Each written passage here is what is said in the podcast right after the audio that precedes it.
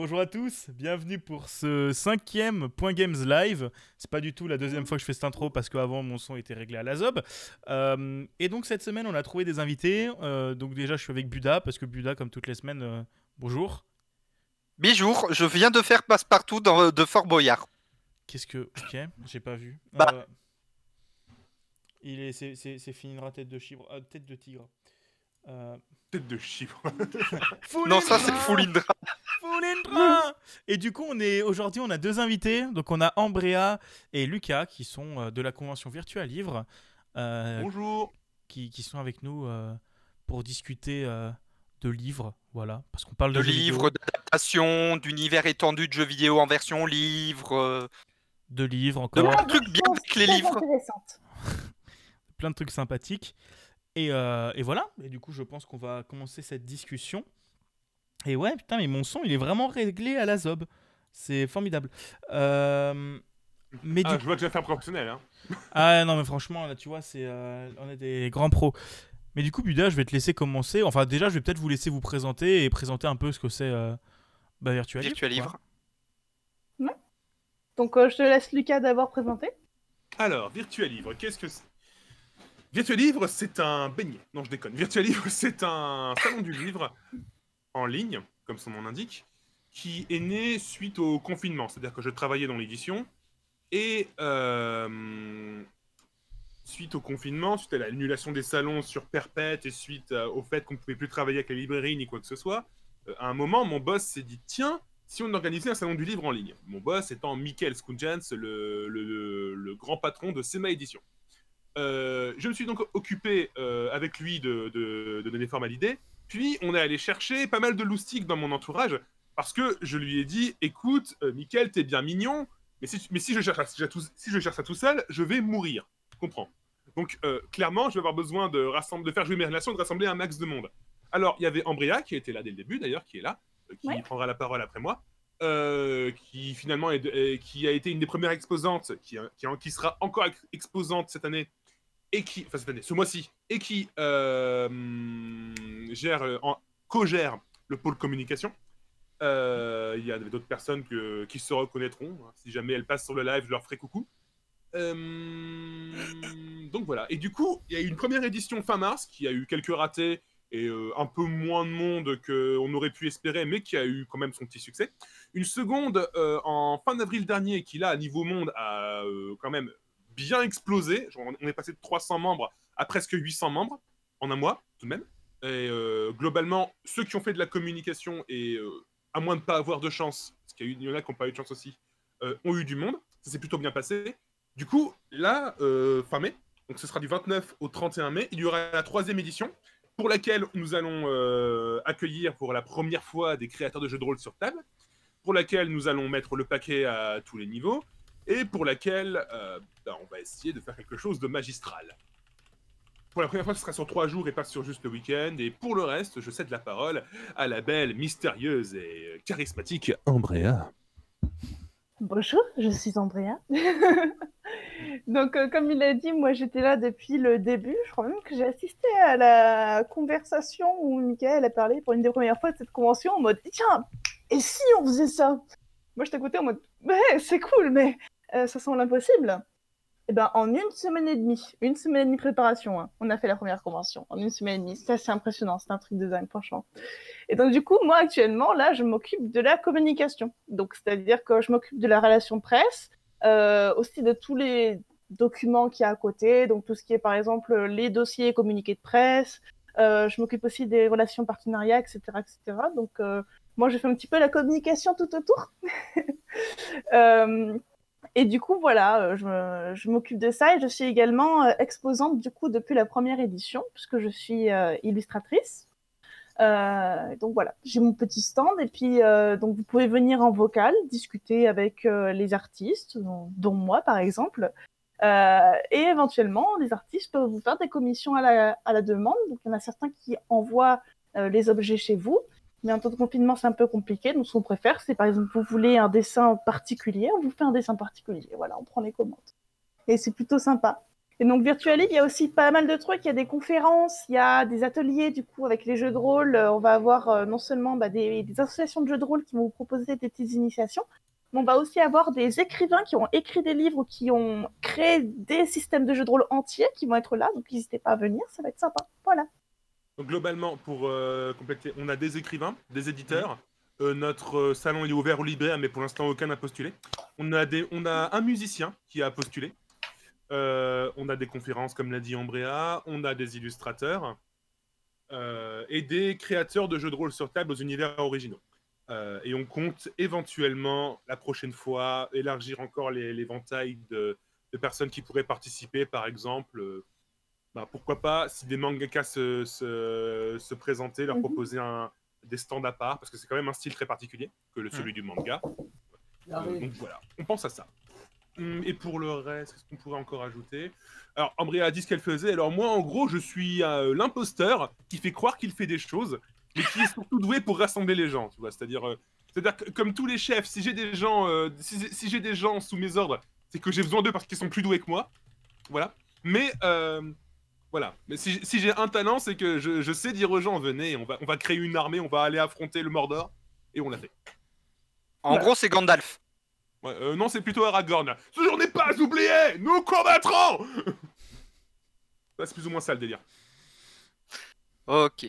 Et donc, justement, euh, bah, par rapport euh, livres, etc., je pense que comme tout le monde, vous avez des préférences. Est-ce que c'est quoi vos livres du cœur Euh, Ça peut être des romans, des BD, des comics, des mangas, des artbooks. euh. Alors Lucas, il l'a sous la main, je crois.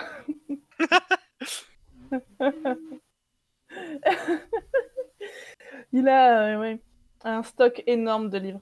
Ah bah merde alors, il est où? Mince, Bon, on m'a on volé va mon livre commencer. préféré Bon, bah, le temps que Lucas cherche, euh, au pire, Andrea, tu peux répondre en premier. Ah, Ben, moi, mon livre préféré, bah, ça tombe bien, je l'ai aussi juste ici. Euh, bon, je, je vais le laisser là, je vais pas aller le prendre parce que je l'ai la flemme. C'est Les Hommes Vagabonds de Stéphanie Meyer. Alors, voilà, ceux qui connaissent Stéphanie Meyer, ils la connaissent principalement pour Twilight, donc tout le monde est en mode... Ouais, c'est un peu ce que je ressens là. Voilà, mais en fait, il faut savoir que Stéphanie Meyer, bon, déjà, avant que les films sortent, euh, ma mère, ma sœur et moi, on était fans des livres Twilight parce que c'est vraiment très bien écrit. Mais bon, encore ça, je comprends que certains peuvent le considérer comme mauvais. Mais Les âmes vagabondes, c'est un truc de science-fiction basé quasiment intégralement sur de la psychologie. Ça a rien à voir avec Twilight. Et c'est juste excellent. Franchement, je, je, je m'en lasse pas. Je le lis encore et encore, c'est trop bien. ça continue encore Est-ce- et encore. Est-ce que Lucas a trouvé le livre ou est-ce qu'on continue avec Big Gaston? Ah bah du coup, euh, faute de livre préféré qui est Dreamworld de Cédric Cyr, je vais me rabattre sur mon, sur mon coup de cœur qui y a pas très longtemps, qui est ceci. The Dark Gates of Madness, euh, sorti- chez Sema Édition, donc je fais de la pub pour les éditeurs pour qui je bosse, mais j'adore vraiment ce livre. Euh, c'est un, recueil de nouvelles d'horreur, centré autour du terme de la folie. Euh, alors, je vais pas montrer les illustrations à la caméra parce que sinon euh, ce stream va devenir Peggy 18. Ah, il Euh, est déjà. hein. Ah bon bah écoute, ce stream est Peggy 18, très bien. Alors, Euh, non, mais après, ça- mais après, même si c'est Peggy 18, tu peux te faire ban, hein. fais gaffe. Hein. Euh, tu prends le risque ou pas? Euh, ça dépend, c'est Peggy 18 dans quel sens? C'est Peggy 18 dans le genre, c'est dégueulasse, c'est gore, c'est euh, voilà. Le gore, ça passe. D'accord, bah, ce genre d'illustration par exemple. Ah oui, c'est pas une petite Bah, c'est tout mignon. Voilà. M- Monsieur tout mignon. Donc voilà, euh, illustré, par Christophe Hu, un excellent dessinateur, euh, et trois nouvelles sont de Frédéric Livens, un écrivain de, de chez, de chez nous, un, éditeur, un- une Mhm. des étoiles montantes du euh, fantastique belge. Et le deuxième, c'est Graham Masterton, qui euh, est pas forcément aussi connu que Stephen King, mais qui, à part Stephen King, est le plus grand écrivain fantastique au monde. Genre, c'est genre, euh, c'est 30 millions de livres vendus dans le monde, c'est c'est un nom. Et il, a, et il a écrit ton nouvelle avec nous. Donc on était contents. D'accord. Et euh, c'était. Si vous aimez l'horreur, ça c'est bien. Bah, et toi, Big Gaston, t'as des livres du cœur euh? Bah, j'en avais déjà parlé dans la dernière, euh, dans la dernière, euh, dernier épisode, mais euh, je vais prendre une BD, je vais parler de Freaksquell, mais j'en ai déjà parlé. Et euh, parce que c'est bien, Freaksquell, c'est cool. Et, euh, et tout l'univers est tendu. Voilà. C'est c'est vachement bien. Ok. C'est une BD. Et tendu comme le linge derrière toi. MDR, MDR.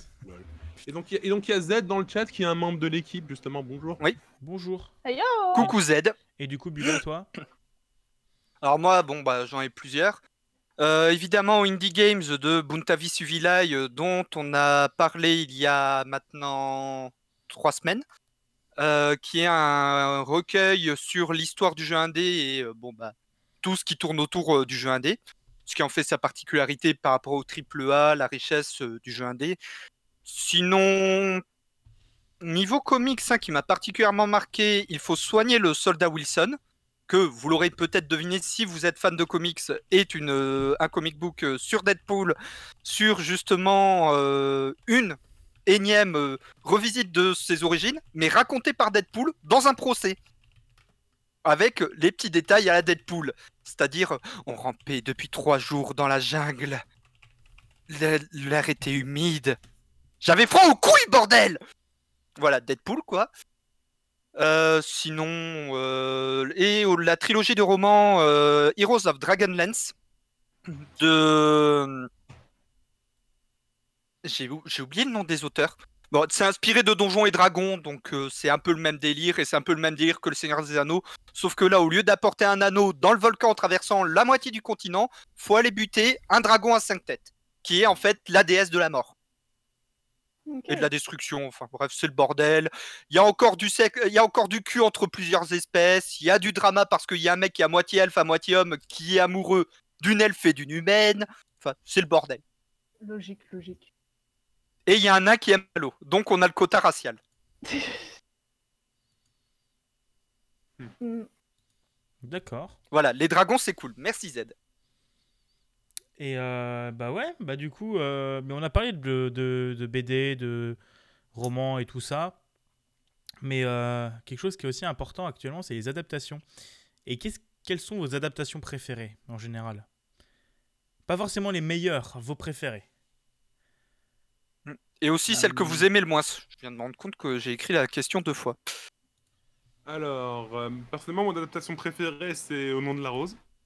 Donc, euh, on est sur, euh, pas, pas sur la littérature divertissement pour le coup. Même si, euh, comment dire, disons qu'il y, a- souvent l'argument pour par rapport à certains livres qui sont ina- inadaptables. Mais je pense qu'en fait, c'est un argument qui marche pour tous les livres. Parce que globalement, si un livre utilise les, les moyens d'expression propres à son support, le style, les descriptions, etc., bah, il devient inadaptable parce qu'il emploie des mécaniques qui lui sont propres au final et qui ne peuvent pas être transcrites ailleurs. Mm. Et au nom de la rose, justement, euh, là où c'était très difficilement adaptable, c'est que justement les, les, euh, les, possibilités, les possibilités du livre sont très poussées. Du coup, le, livre a forcément dû faire, le, le film a forcément dû faire des concessions. Mais j'aime bien, j'aime beaucoup. Celle que j'aime le moins, euh, euh, je dirais le septième fils. Oh, L'adaptation de l'épouvanteur qui est sorti il y a pas très longtemps, qui Oh. n'avait aucun sens. Oh non. Euh, Je veux dire, il n'y aurait pas le titre, j'aurais même, j'aurais même pas reconnu l'épouvanteur. Mais d'où Ah, une sorcière vieille de cinéma, 90 c'est ans qui est dégueulasse normalement, ça devient une bonasse quoi. Qu'est-ce que c'est que ce bordel? Mère, Man- Mère Mm. Malkine, au secours. Pardon. Et J'ai toi, Andrea? Alors, le- celle que j'aime et celle que j'aime pas, en fait, les deux ont le même souci de base. Ce sont des adaptations en film de livres, et les films ne respectent pas du tout le livre. Mais on a deux Harry cas. Potter? Voilà. Mais on a deux cas. On a un film qui respecte pas du tout le livre, et en fait, du coup, rend l'histoire encore mieux parce que le livre à la base c'était de la merde. Et on a une autre adaptation qui respecte pas du tout le film, et du coup, le film c'est de la merde parce que ça ne reprend quasiment rien de l'histoire originale. Et du coup, ce n'est plus, c'est juste de la merde. Donc du coup, celle que j'a- j'a- j'adore, c'est Le Magicien d'Oz. Tout le monde se rappelle de ce vieux film euh, où du coup il y a Dorothy qui chante euh, Wizard of Oz euh, en marchant avec ses petites chaussures rouges sur, le pa- sur les pavés euh, jaunes. Bah en fait, le livre c'est de la merde. Je sais Ah. pas si vous l'avez déjà lu, je l'ai juste Non. là en fait. euh, Je l'ai ni lu ni vu. En fait, si vous voulez, Enfin, le livre, le livre est écrit très très mal, comme si c'était un gamin qui l'avait écrit, mais pas dans le sens mignon, dans le sens juste c'est pourri et ça n'a aucun sens. Par exemple, quand il y a la, tornade qui fait envoler la maison de Dorothy, euh, bah, Dorothy dans le, dans le film, elle fait oh mon dieu, ah et en fait elle glisse pendant que sa maison est secouée, elle tombe, elle s'évanouit et quand elle se réveille, elle est dans le, le pays du magicien d'Oz. Dans le livre, c'est tiens, ma maison s'envole, je vais faire une sieste sur mon lit.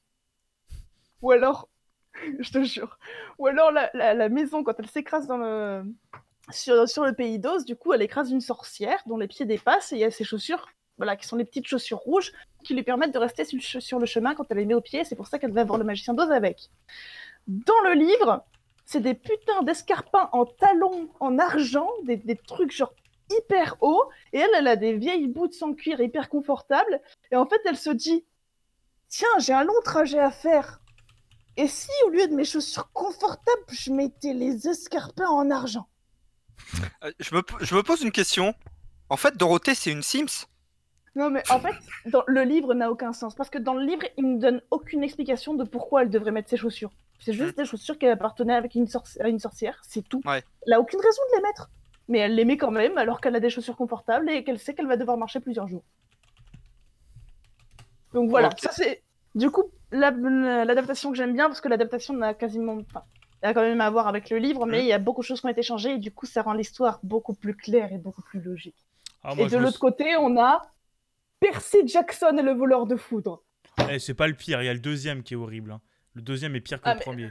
Je l'ai même pas vu le deuxième.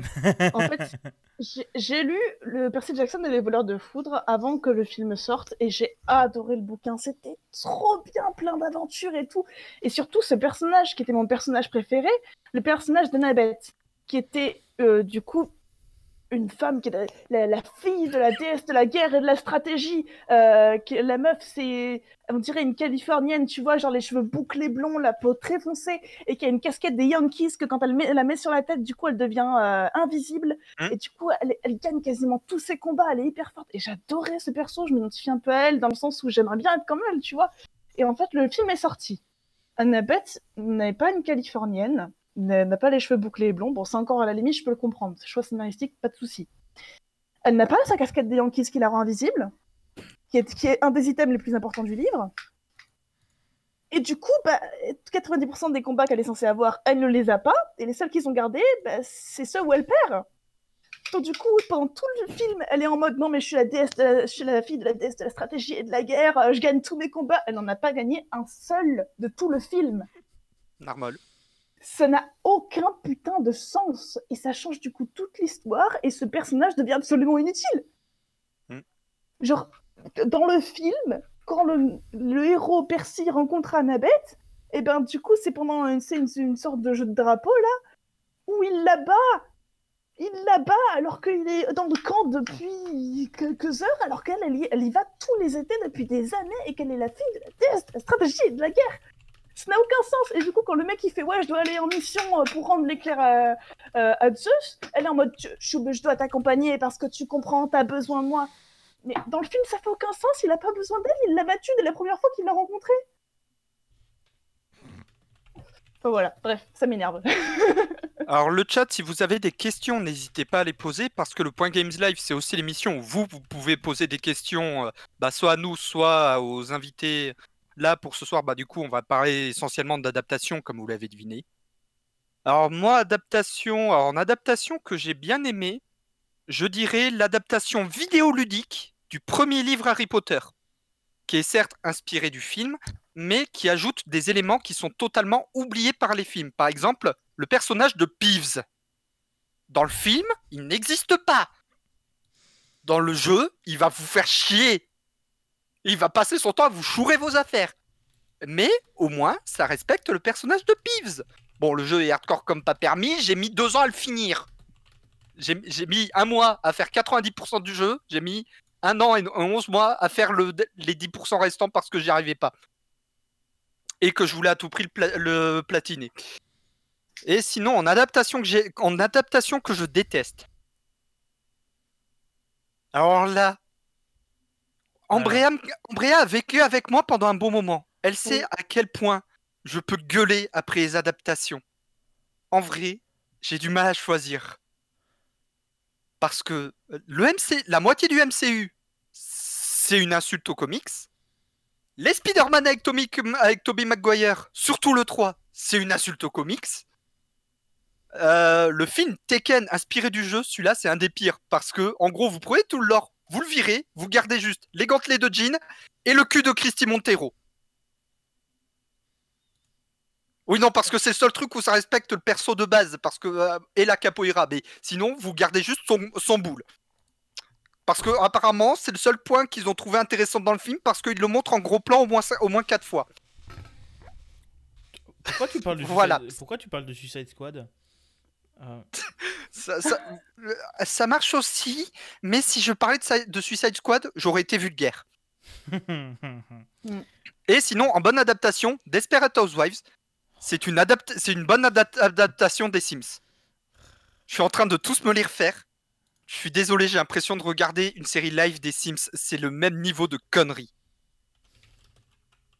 Alors, malheureusement, Z, j'ai pas vu la série inspirée de l'épée de vérité. Si, Je l'ai vu, je l'ai vu. Et c'est comment? Ça fait passer Percy Jackson pour un chef-d'œuvre. À ce point À Ah, ce point. d'accord. À ce point. Bon. Et toi, Big Gaston? Bon, on va commencer par le pire. Hein. Bah, déjà, le septième fils, Percy Jackson. Et euh, non, moi je vais rajouter Ready Player One. Parce que. euh, alors, il faut savoir que Ready Player One, c'est un de mes bouquins préférés. C'est pas forcément un chef-d'œuvre, mais c'est un bouquin que j'adore. Et j'adorerais vivre dans l'Oasis, mais pas dans le monde qui l'entoure. Mais le bouquin. Enfin, le film, pardon. Le film. Ah, ah, ah, Putain, désolé. Alors, moi, le film, tout ce que j'ai compris du film, c'est fan service, fan service, fan service, fan service, fan service. Oh, regarde, là, du fan service Bah c'est le bouquin, mais le bouquin c'est mieux foutu. Mais, euh, mais surtout dans le bouquin, t'as tout un ode à la masturbation. Mais, euh, mais euh, j'ai failli faire cracher Buda. Mais non, mais en fait, le- le- disons que le, le film, la première moitié ça passe. La première moitié, les modifications qu'ils font, c'est ouais, bah c'est normal parce que ça aurait été quand même vachement chiant au cinéma un truc adapté d'un genre jeu ou je sais pas quoi. Et les, et les trucs qu'ils mettent dans le, dans le film sont intéressantes. Puis au milieu, alors que normalement, le, le meilleur truc du film, c'est quand il rencontre sa meuf. Au milieu du film, il la rencontre. Oui, je spoil comme un bâtard, je vous emmerde. Mais Oh, mais vas-y, il y a prescription, il y a prescription là. au milieu du film, et, genre surtout ça finit en mode club des 5. Alors que normalement, dans le bouquin, il y a un mec qui meurt. Dans le bouquin, il y a un mec qui meurt. Dans le film, c'est le club des 5. Qu'est-ce que pourquoi? Pardon, voilà. Et euh, Alors, euh, euh, à mi-chemin entre le Club des 5 et Scooby-Doo, parce que c'est quand même. Ah, j'aurais pu continuer si ces, euh, si ces chenapans n'étaient pas intervenus dans mes affaires. Ouais, non, mais c'est la même merde, quoi. C'est normalement, c'est assez trash à la fin. C'est beau, c'est bien, c'est la bataille finale, c'est cool. Bah là, c'est. Eh, en fait, j'arrive pas à mettre la clé parce que la voiture, elle roule pas droite. Eh, c'est dommage quand même. Pardon. Mais. euh, Et, et du coup, bonne adaptation. euh, Bah, je sais pas, je dirais peut-être les Harry Potter. Parce que, euh, honnêtement, euh, moi, je les ai bien aimés comme adaptation. Ça vaut pas forcément les bouquins, mais c'est sympa. C'est vrai. Et du coup. Bah, je- Pardon. Vas-y, vas-y. Non, non, j'allais dire juste que je trouve qu'en fait, les, les films sont une bonne première impression de l'univers de Harry Potter pour s'y plonger ensuite, en fait. Mm. Je trouve que c'est une bonne adaptation pour ceux qui connaissent pas, en fait. C'est pas pour euh, les grands fans du, du Mm. bouquin, forcément. Bah, comme pour le Seigneur des Anneaux. Voilà. Que j'ai pas encore. Et justement, par rapport aux adaptations, bah, bon, les adaptations, c'est bien, mais justement, le principe même de faire des adaptations d'un média à l'autre, euh, est-ce que vous en pensez quoi? Est-ce que vous pensez que ça peut permettre aux gens de découvrir euh, justement des, comment dire, des œuvres pour euh, s'intéresser à la version originale? Est-ce que vous pensez que ça peut être justement une bonne entrée en matière pour un truc ou que ça peut biaiser leur vision derrière? Étant donné que les films sont plus facilement regardables, euh, que, enfin consommables en tout cas que les livres, parce que les livres, ça se demande de se, se plonger dans un univers, de se concentrer un minimum sur la lecture et de passer plus de temps sur un livre en fait que euh, sur un film, je pense que ça peut être une bonne idée. Après, ça peut donner des idées biaisées. Par exemple, je, on parlait tout à l'heure de mon livre préféré qui est Les âmes vagabondes, il y a eu un film. Le film ne s'approche pas un millième de ce qu'il y a dans le bouquin. Et du coup, tous ceux qui ont regardé le film, après, n'ont pas aimé le bouquin. Parce que dans le film, c'est euh, histoire d'amour en mode eau de rose, euh, machin truc, etc. Alors que dans le bouquin, tout est placé dans la psychologie du personnage. Parce que 90% du livre, c'est l'héroïne qui discute avec l'alien qui a pris possession de son corps. Et donc, du coup, tu as des dialogues qui sont extrêmement forts, extrêmement puissants. Et t'as rien de ça dans le, dans le film. Donc, du coup, Ouais. les gens qui s'attendaient à avoir un livre basé sur une histoire d'amour euh, trop sympa, machin, etc., ils lisent le livre et ils sont en mode, mais en fait, c'est pas du tout ce que je cherchais. En effet. En effet, en effet. Et toi, Lucas, t'en penses Et- quoi euh, de ces idées euh, Ben, euh, ce que je pense personnellement, alors que je suis en mode Docteur Mad, là c'est cool. Ouh. Ouh, c'est sombre et mystérieux. Je t'aurai, gadget J'attendais gadget. Bref, voilà. Il te manque Euh, le chat. Alors, alors que, ce que j'en pense personnellement, euh, c'est que faut pas oublier une chose, c'est que le cinéma, euh, bon, la littérature aussi, mais plus que la littérature, je pense que le cinéma est une économie. Faut pas l'oublier. Mm. Et je pense que euh, quand un producteur ou un, ou un réalisateur de commande s'attaque à une adaptation, dans 90% des cas, il se dit pas j'ai des idées de réalisation, j'ai j'ai des plans que je voudrais faire, j'ai une, une idée, tout ça, etc. Non, il se dit non, on a un public tout prêt et je prends mon chèque. Ouais. Et je pense que euh, ce. Bon, alors, personnellement, je juge pas ça parce que je suis un gros capitaliste, je dis les choses telles qu'elles sont, j'aime l'argent. Donc je peux très bien comprendre euh, que des gens fassent ça, dans, euh, fassent ça, y a pas de problème. Mais je pense aussi qu'il faut proposer de l'artistique derrière. Et euh, généralement, ce n'est pas le cas. Dans, euh, enfin, dans, beau- dans pas, pas généralement, mais assez souvent, c'est pas ou peu le cas. Assez souvent, Mhm. euh, enfin, l'adaptation qui me, qui m'a le plus fait me poser des questions par rapport au, euh, au danger entre guillemets de l'adaptation, c'est World War Z. Je sais pas si vous avez lu le livre. J'ai, c'est prévu, mais j'ai vu le film euh, en, en ayant lu euh, Guide de survie dans un territoire en territoire zombie qui est euh, de Max Brooks comme euh, World War Z. J'ai vu le film, j'ai fait, j'ai pas lu le livre, mais mon petit doigt me dit que ce film est une insulte. Alors, c'est c'est même pas une insulte. Enfin, pour être une insulte, il faudrait qu'il y ait un rapport, en fait. C'est ça le truc. C'est que Ouais. World War Z, ce que je pense, c'est que c'est un blockbuster correct. Genre, t'as envie de manger du popcorn avec, avec ta copine à ton bras avec, euh, pendant, pendant une heure et demie. C'est c'est un bon film, y a pas de problème. Il y, a rien de honteux. Mais le problème, c'est que World War Z, le livre, en fait, c'est un, c'est un, c'est une, en fait, c'est un livre post-apo assez original parce qu'il Mhm. se présente sous la forme euh, d'un représentant de l'ONU après l'apocalypse zombie, parce que genre l'apocalypse zombie a eu lieu, mais l'humanité Oui. l'a surmonté et revient à la normale. Et après l'apocalypse zombie, il y a un représentant de l'ONU Ouais. qui, qui est le héros en fait, qui va euh, interviewer des gens à travers le monde pour voir comment chaque euh, culture, chaque personne, chaque pays Mhm. a surmonté à sa façon l'apocalypse zombie.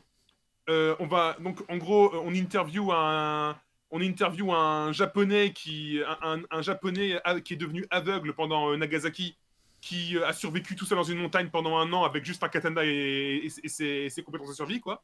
Tu suis Putain. un, tu suis un, un Français qui a participé à la libération de Paris qui- et qui a dû ramper dans des catacombes pendant pendant, pendant six mois avec du, avec du mauvais matos et en combattant des zombies qui étaient, qui étaient boursouflés par, euh, par l'eau et tout ce que tu veux, donc il y avait Ouais. l'enfer.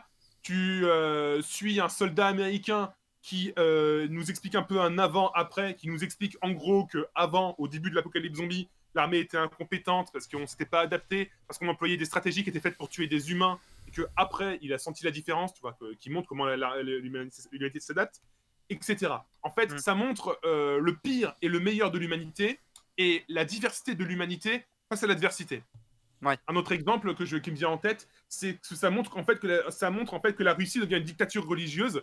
Tout ça à cause d'un prêtre euh, qui s'est dit j'en ai marre que des gens euh, se condamnent à l'enfer en, en tuant des, des gens euh, qui sont infectés ou en laissant les gens se suicider. Donc qui prend la responsabilité de, de l'euthanasier à coups de pistolet quoi. Et en fait Mhm. ça crée un truc où les prêtres se mettent en Russie à devenir les, les, les, euh, les- les aumôniers qui achèvent les contaminés. Et ça débouche. Et, et et- et l'effet papillon fait que ça, dé- que, ça, que ça débouche sur une dictature religieuse. D'accord. c'est- vraiment intéressant. Euh, Et de ça, ils ont trans- transformé ça en, le, en le- le film d'action post-apocalyptique numéro 10 milliards, quoi. Avec, Mm. euh, avec, le Brad, avec Brad Pitt qui joue le père de famille euh, selon le cinéma américain, donc forcément beau gosse et, et surentraîné, qui, Ouais. qui affronte l'apocalypse. C'est c'est cool, il n'y a pas de problème. En fait, il n'y aurait pas eu World War Z sur ce film, j'aurais eu aucun problème avec lui. Mais le problème, c'est que là, clairement, ce qui s'est passé, c'est pas que les gens se sont dit on, on va s'intéresser à un univers, c'est que les gens se sont dit il y a un titre qui marche bien, donc on achète les droits, on le met sur notre film, et voilà. Et ça, c'est le truc qui, selon moi, est le plus dangereux par rapport aux adaptations, c'est que ça devienne vraiment euh, une licence et euh, qu'on achète et, et une, une régie publicitaire, plus qu'une envie de rendre hommage à plus qu'une envie de rendre hommage à un monde. Je veux dire, c'est chiant Mhm. pour les fans parce que moi, j'y suis allé, je me suis dit bon, bah, on va on va voir ce qu'ils ont fait, quoi, mais j'aurais Ouais. pas dû, quoi. Clairement, j'ai perdu mon temps. Euh, c'est dangereux pour euh, l'auteur parce que à mon avis, Max Brooks a pris son chèque euh, et il a fait bon, bah très bien. Mais euh, c'est quand même dangereux pour l'auteur parce qu'il y a beaucoup de gens qui, qui se sont dit ouais en fait World War Z c'est juste un film d'action lambda alors que pas du tout. Et c'est dangereux pour la postérité de l'œuvre aussi clairement. Ouais. S'il n'y a pas de- au moins de, un rapport ténu, s'il n'y a pas au moins une réponse, s'il n'y a pas au moins quelque chose, bah, à, quoi, à quoi bon quoi? Ouais. Mm. Ah, J'ai fini. non, non, mais c'est c'est vrai, c'est vrai, c'est une bonne, une bonne réflexion. Parce que après, genre, euh, il y a plein d'œuvres comme ça qui, où les gens peuvent se dire Ouais, non, mais en fait, c'est pourrave juste en se basant sur le film, alors que le Ouais. bouquin est totalement différent et vachement mieux. Mhm. Euh, bon, après, après, quand même, euh, la différence avec euh, le cas Eragon, par exemple, c'est que World War Z reste un film potable, reste un film acceptable. oui, Il oui. n'y a, rien de- y a rien de foncièrement honteux. Mais c'est vrai qu'il y a le cas Eragon, par exemple, où j'avais jamais vu le bouquin. J'ai vu ça, je me suis dit, mais c'est de la merde. Et pendant genre 3-4 ans, je j'ai pas lu le bouquin parce que je me suis dit, non, c'est mauvais. Et genre, euh, c'est genre à mes euh, peut-être 18-19 ans que j'ai- j'ai j'ai essayé de lire ce bouquin que je me suis dit, non, en fait, c'est pas mal. Bah, Eragon Ouais. est très sympa. Il est vraiment très sympa. Ah, voilà. Mais euh, ouais, je suis bien d'accord. Et du coup, euh... Qu'est-ce qu'il a écrit l'autre, le Buda là? Oui. Ah oui, j'ai à se fatiguer. Est-ce que vous pensez que, euh, que les adaptations... Euh, T'as toujours pas répondu, hein À moi? Moi, j'attendais. Bah oui, moi, j'attendais ton avis aussi. Ah mais mon avis? Bah, D'ailleurs, merci pour le follow, Patabria. bah moi j'ai pas grand chose à dire à part que... euh, Bah je suis d'accord avec vous. Mais en fait, euh, pour moi, genre un film c'est cool. Genre, c'est assez sympa de voir comment un univers peut être porté d'un média à l'autre, je trouve. Et il y a certains bouquins que j'ai lus, que j'ai adoré et que je rêvais de voir en film. Juste, tu sais, juste parce que euh, Hmm. c'est classe dans ta tête, mais tu veux le voir, quoi. Tu veux le voir au cinéma. Et euh, il y a un de ces rêves qui va être réalisé cet été quand il y a Artemis Fowl qui va sortir. Bon, je sens que je vais péter, Oh. je vais péter autant un câble que devant Ready Player One, mais euh, faut pas le dire. mais, euh, mais je pense que ça peut être d'un une bonne porte d'entrée et deux une- un bon complément en fait. Parce qu'il y a certains bouquins où tu es juste en mode ouais, mais j'ai envie de voir l'univers, j'ai envie de voir comment ça marche. Et euh, bah, Artemis Fowl en est un bon exemple. Enfin, Ouais. niveau ressenti, parce que je sens que ça va être. euh, Bah, déjà, ils ont ils l'ont décommandé des salles, ça va être que sur Disney. Oh, pff, ça commence à, sentir le soufre là. Euh, Et toi, Buda sûr. Alors moi je suis mitigé parce que d'un côté, en, f- si la- en fait je considère que si l'adaptation est plus ou moins fidèle, comme par exemple Harry Potter, ça peut être une bonne porte d'entrée pour les livres, comme le disait Ambrea tout à l'heure. Il y a d'autres cas où, au contraire, souvent l'adaptation est mauvaise et justement c'est une très mauvaise porte d'entrée. Je pense par exemple aux adaptations de Resident Evil où les deux premiers films respectent plus ou moins le jeu, mais à partir du 3, ça part dans un délire post-apo Mad Max, euh, tu comprends plus rien tu comprends pas le rapport avec la choucroute. Pareil, euh, les films Marvel, enfin, plusieurs personnes euh, que Ambrea et moi on connaît IRL, et Bigaston aussi d'ailleurs, euh, par exemple, eux, ils étaient en mode ouais, Captain Marvel, euh, elle est trop bien. Déjà, moi j'entends Captain Marvel, elle, je suis en mode c'est pas censé être un mec qui vient d'une autre planète? Ouais, en plus elle est féministe, c'est une femme forte. Là j'ai fait, ils en ont fait une SJW. Ah, voilà, mon cerveau a fait pouf. Ok, vous avez décidé de cracher sur un héros qui certes est très peu connu de l'univers Marvel, mais qui a son importance dans la moitié des arcs majeurs des années 80 à 2000. Alors que le mec est pas du tout connu, mais je mais non Après, le truc qu'il faut faire euh, pour le MCU, euh, surtout en particulier, c'est que, en fait, les comics et les films, c'est pas la même chose. Voilà, pas- depuis, ils ont modifié, justement, ils ont dit, voilà, c'est un univers à part. Le problème, c'est que pas mal de fans qui découvrent Marvel avec le MCU et veulent se mettre aux comics, bah derrière, ils ont une vision, ils ont une vision biaisée. Et, euh, et justement, à cause de ça, bah, ils vont réécrire les personnages des comics. Du genre Drax, avant, c'était un génie criminel, un guerrier qui était assez balèze, euh, qui... euh, Deux petites secondes. Quoi? Hop. Non, rien, deux, deux secondes. Il, il fallait un lancer de Banhammer. Donc, je disais, euh, par exemple, Drax, dans les comics avant, c'était un mec quand même assez intelligent, assez malin, assez balèze. Dans les films, c'est. J'ai pas compris. Qu'est-ce qui se passe? Euh, Et résultat, ils ont transposé ça dans les comics parce que les fans qui ont découvert les Gardiens de la Galaxie avec les films étaient en mode ouais mais c'est pas normal qu'ils soient intelligents, normalement il est teubé et donc ils ont réécrit le personnage pour le rendre teubé dans les comics. Ouais.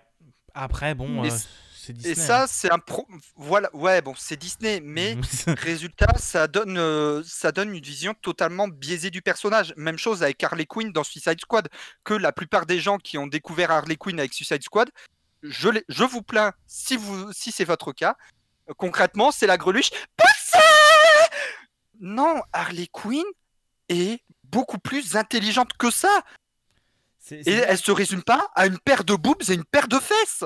D'ailleurs, si je peux me permettre un petit aparté là-dessus, euh, je sais pas si vous avez vu le film Birds of Prey. Si. Bon, d'accord, c'est un, c'est- c'est un film qui, euh, du coup, est un, énormément en mode girl power. En fait, je trouve qu'il a énormément corrigé l'image d'Harley Quinn de, Ouais, c'est ce dans, qu'on m'a dit. dans Suicide Squad. Oui. Bah, franchement, elle, elle est intelligente et elle montre qu'en fait, elle, elle essayait d'être conne parce que euh, la manipulation du Joker a fait que bah, elle, tout ce qu'elle voulait, c'était être avec lui et que donc, du coup, voilà, elle a fait la Bah, conne et elle se rendait pas compte qu'elle était complètement manipulée. Et elle s'en est rendue compte après coup. Et on montre dans Birds of Prey qu'en fait, elle se rend compte qu'elle a aucun véritable ami à cause de la personnalité qu'elle avait avant, parce que bah, tout le monde ne l'aimait pas parce qu'elle était Harley Quinn, tout le monde l'aimait parce que c'était la copine du Joker. Ouais. donc elle va devoir entièrement changer sa façon de penser et sa façon d'être en fait dans le film. Et je trouve ce film du coup vachement intéressant. Ouais, mais pour le coup, enfin, malheureux, enfin, c'est con, mais pour le coup, Harley Quinn, c'est censé être une psychiatre. Elle a un diplôme en psychiatrie, elle est docteur en psychiatrie. Enfin, elle est tout Mhm. sauf conne, quoi. Bah, le, Mhm. le prochain. Voilà. Le Elle est prochain... censée avoir la trentaine. Là, là, tu la vois dans Suicide Squad, tu lui donnes 25 ans maximum. hein. Ouais, c'est sûr. Bah, faudra voir le prochain film parce que d'après ce que j'ai compris, ça se passe avec. Comment elle s'appelle Euh, Là, celle qui bouffe des plantes, là. Non, pas une végane. Ah, Poison Ivy. Merci. Poison Ivy. Ah, J'allais dire, non, c'est pas une végane. Mais quoique, attends. Du coup, Poison Ensuite- Ivy, si elle mange des plantes. Ensuite, il y a des trucs Est-ce où, que par c'est- contre, est-ce que- c'est des bonnes adaptations et donc ça peut être des, bonnes, des bons moyens de découvrir l'œuvre. Comme par exemple, et là, j'ai saoulé Ambrea pendant des mois avec ça, Ouais. le film Deadpool. Surtout le premier. Ah là là. Parce que le deuxième, il y a des trucs où j'ai un peu tiqué par rapport euh, à l'histoire de câble. Mais le premier, ça, il y a aucun souci. Je ne parlerai pas d'X-Men Origins Wolverine. Bah, il, Ce est, film n'existe pas. il est pas mal. C'est une cuillère. Il est pas mal. C'est une cuillère ce film. Mais- Quoi? Et euh, mais sinon, vous pensez quoi, euh, vous, des débats euh, des fans de certaines œuvres euh, entre les, du coup, les œuvres originales et les bouquins Enfin, les- du coup, les œuvres originales et les films. Alors, Enfin, adaptation, donc ça peut être aussi en jeu. Oui, oui, oui. c'est très très compliqué parce qu'en fait, si tu veux, quand quand on est vraiment vraiment fan d'un truc, euh, je sais parce que moi j'ai plusieurs choses dont je suis réellement fan ou dont j'ai été fan. euh, on a énormément de mal, surtout quand ça vient d'un livre, parce qu'on se projette des choses dans sa tête, on imagine des choses qui sont pas forcément vraies, c'est pas forcément la vision de l'auteur. Mais nous, en lisant le livre, on se projette en fait des actions et des choses et des visuels qui sont pas forcément partagés par tout le monde. Tout le monde n'a pas forcément la même vision que nous. Et parfois, ça, il arrive que quand on est vraiment, vraiment fan, que dans notre tête, du coup, ce personnage est quasiment réel parce qu'on est vraiment à fond dessus. Quand on voit une adaptation, que ce soit en jeu vidéo, en film, etc., forcément, on est un peu déçu parce qu'on s'est imaginé pendant des années parfois euh, ce personnage qui serait exactement comme ça, que dans telle, ré- euh, dans telle action, il agirait comme ça, etc. Et comme c'est pas la vision partagée par tout le monde, bah forcément, c'est pas la même chose que ce qui est adapté. Donc, les gens sont très souvent déçus et du coup, c'est vrai que ça provoque énormément de shitstorm, euh, euh, de drama en mode oui, ce film, faudrait le faire annuler parce que ça correspond pas, etc. Je te Mhm. donnais l'exemple d'un film qui est très mauvais, on est d'accord. hein. Euh, Twilight. Voilà. Ouais. On est d'accord, il est très, mauvais. Mais j'ai lu moi-même Twilight. Comme je l'ai dit, j'aimais beaucoup ça avec ma mère et ma sœur euh, avant que les films ne sortent.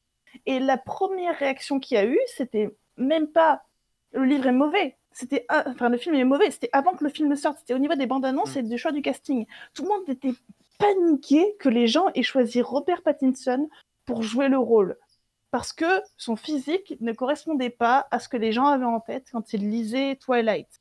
Alors qu'au Ouais. final, quand on regarde les films et quand on regarde ce qu'ils en ont fait, les coiffures, les maquillages, etc., c'est exactement les descriptions qu'il y a dans le livre. Mais comme la personne ne correspondait pas à ce que les gens s'imaginaient, la première réaction ça a été non, c'est pas mon, c'est pas mon Edward, etc. D'ailleurs, il y avait un hashtag Not My Edward qui avait été Ouais. fait. Il y avait une pétition qui avait été faite pour faire annuler le Mhm. film juste après l'annonce du casting, avant même qu'il y ait des bandes annonces, Mhm. parce que les gens étaient en mode non, euh, c'est pas Edward, euh, Edward il est comme ça, comme ça, comme ça, alors que c'était pas la description du livre, c'est ce que- ce que les gens s'étaient imaginé.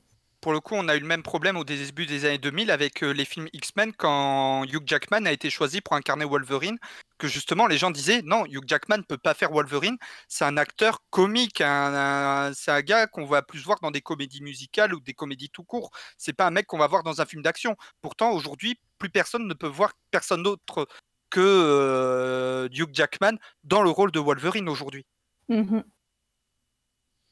Et du coup, Lucas, t'en penses quoi, toi?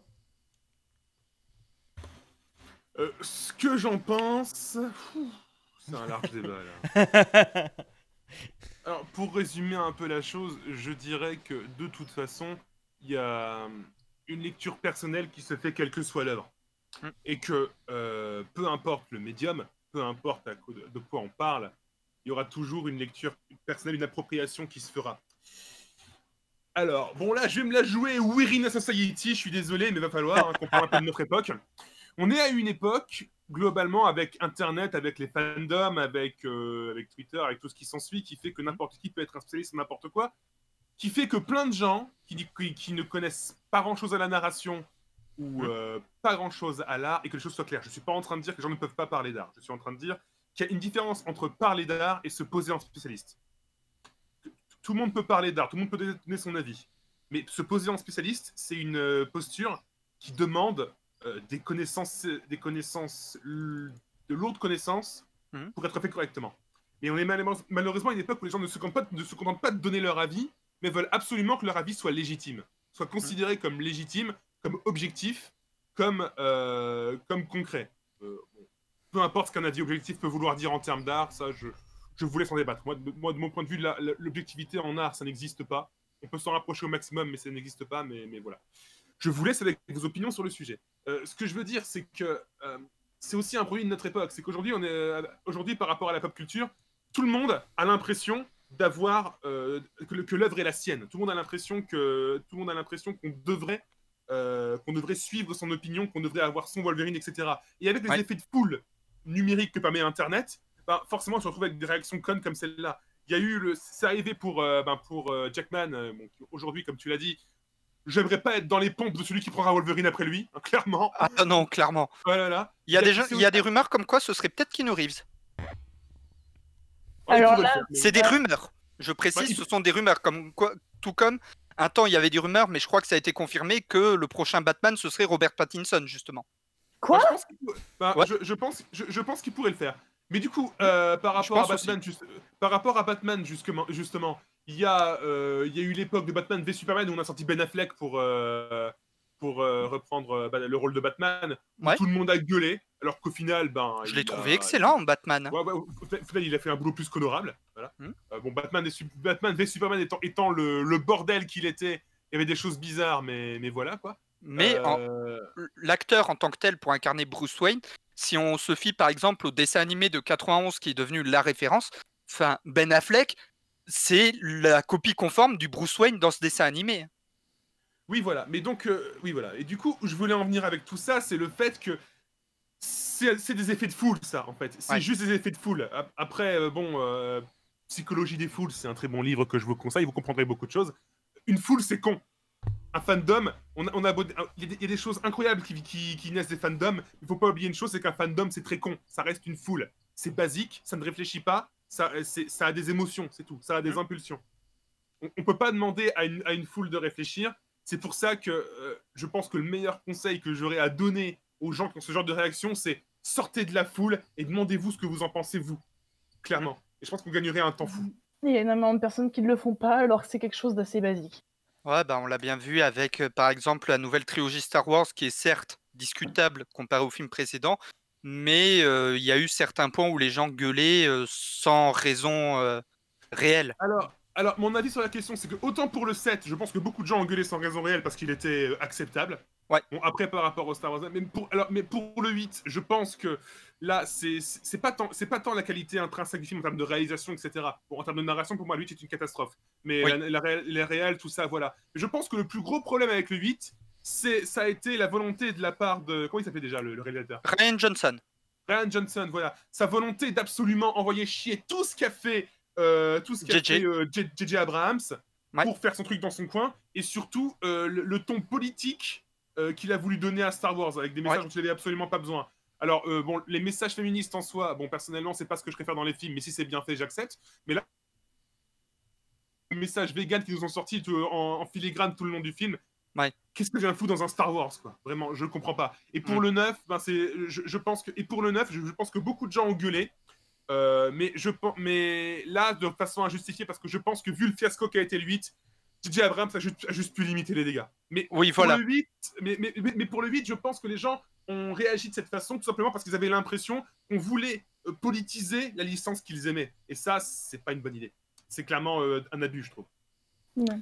Bah, Bah, moi, en je fait, trouvé euh, plutôt bien. hein. Je suis pas, un, je suis pas un fan incontesté de Star Wars et, euh, et je me souviens de la sortie de la salle du 9, c'était très rigolo. Mais euh, Ouais. parce que je suis allé le voir avec Buda, c'était très con. Mais euh, enfin, je veux dire, c'était très con la sortie, c'était rigolo. Mais mais en vrai, moi, je suis pas un énorme fan de Star Wars, mais je trouvais les trois derniers potables. Bon, la fin du 9 et Eh ben, je suis Alors- et je reviens en fait parce que je suis pas mort, je suis un clou. alors, Bon, ça, ça, c'était ridicule. Mais, mais, par Alors- contre, pour, euh, mais, mais par contre, en fait, bon, au-delà de ce que tu penses des, des trois films, euh, au- au-delà de ce que tu penses des trois films, il y a des choses qui sont objectivement vraies. C'est que le 7 ne raconte rien, il tourne en rond.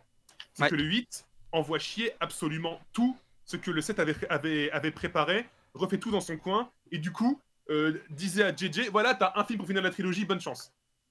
Donc, donc, en donc, donc, euh, donc voilà, et que le 9 reprend tout. Du coup, au-delà de ce que tu penses des, des films, objectivement, parce que je peux comprendre que quelqu'un passe, passe un bon moment devant le 8 parce qu'il y a des idées qui sont intéressantes, même si je trouve qu'elles sont mal exploitées. L'idée de Mhm. absolument déconstruire, le, dé- déconstruire Star Wars, l'idée d'absolument euh, aller à l'encontre de ce que veulent les fans. Bon, c'est pas une fin en soi, mais il y avait, il y avait, cette, euh, il y avait vraiment cette idée d'aller à l'encontre de ce que les gens attendaient. Euh, ce qui euh, a débouché sur un truc complètement con, à mon avis, mais voilà, je peux comprendre que les gens apprécient et qu'on les caresse pas forcément dans le sens du poil. Mais au-delà de ça, en termes de trilogie, en termes de construction narrative, ça ne fonctionne pas. Et ça, je pense qu'on peut objectivement le dire. Ouais, bah, la nouvelle trilogie Star Wars, euh, pour ma part, le 7, bah, en fait, je suis comme toi, je trouvais qu'il tournait beaucoup trop en rond, même s'il y avait des idées intéressantes. Ensuite, moi, je suis un fan de l'univers Legends, mais bon, ça, ça va être le sujet euh, de la prochaine question, entre guillemets, enfin, deux questions plus tard, plutôt. Euh, mais le 8, alors, il y avait eu des passages que j'ai trouvé intéressants, malgré tout, comme par exemple celui avec euh, le pirate informatique qui, qui a un bégaiement. J'ai oublié son nom. Et euh, qui leur dis justement, je suis désolé mecs, mais tout ça c'est que du business. Il n'y a pas que des gens, il y a pas, c'est pas des- les gentils, les méchants, c'est du business. Et justement, ça, je trouve, là, je trouvais ça bien dans le sens où ça cassait le côté ultra manichéen de Star Wars. C'est pour ça que j'ai jamais pu blairer les Jedi et les Sith et que j'ai toujours été pro Mandaloriens parce que les Mandaloriens, eux, c'est ah non, mais euh, dépend combien tu payes. Tu, tu veux que je Bah, renverse un, tu veux que je renverse, que je j'aille conquérir une planète pour toi? Ok, tu payes combien Bah écoute, euh, enfin moi j'ai trouvé ça très grossier en fait. Je veux dire, l'idée de dire que c'est pas manichéen, d'accord, mais les, je veux dire que les marchands d'armes vendent aux rebelles et aux impériaux, quelle surprise. Non, personnellement, voilà. si tu veux. Si tu Bah, c'est ce qu'on que- appelle les entreprises d'assaut, quoi. Qu'est-ce que j'ai envie de te Ouais, voilà. dire? Oui, voilà, oui, voilà, quoi, que les marchands d'armes vendent aux, re- aux rebelles comme aux impériaux, bah, c'est la base, c'est lo- c'est logique pour un marchand d'armes de vendre à tout le monde. Ouais. Non, si, tu veux un, si tu veux un Star Wars qui brise le côté manichéen, bah il y a Rogue One. Il y a Rogue One qui lui était très bien fait. J'allais dire les jeux Knight of the Old Republic, mais ça marche aussi. Putain, j'allais.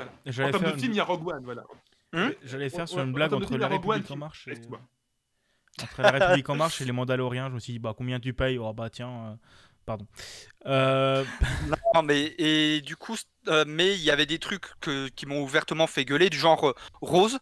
Finn- la, la scène où Finn allait se sacrifier, que justement je suis en mode putain, ça y est, il devient intéressant. Et la Rose qui arrive en mode non, tu ne m'auras Alors, ce qui est le plus. Nicolas, Non, Tu viens de faire échouer toute la. Tu, tu viens de faire échouer la plus belle action qu'il aurait pu faire et l'action qui aurait pu sauver tout le monde. Alors, il y a ça, mais il y a surtout le fait que si la scène avait été un tant soit peu cohérente, juste après leur crash, ils se seraient fait dégommer par les impériaux. Oui.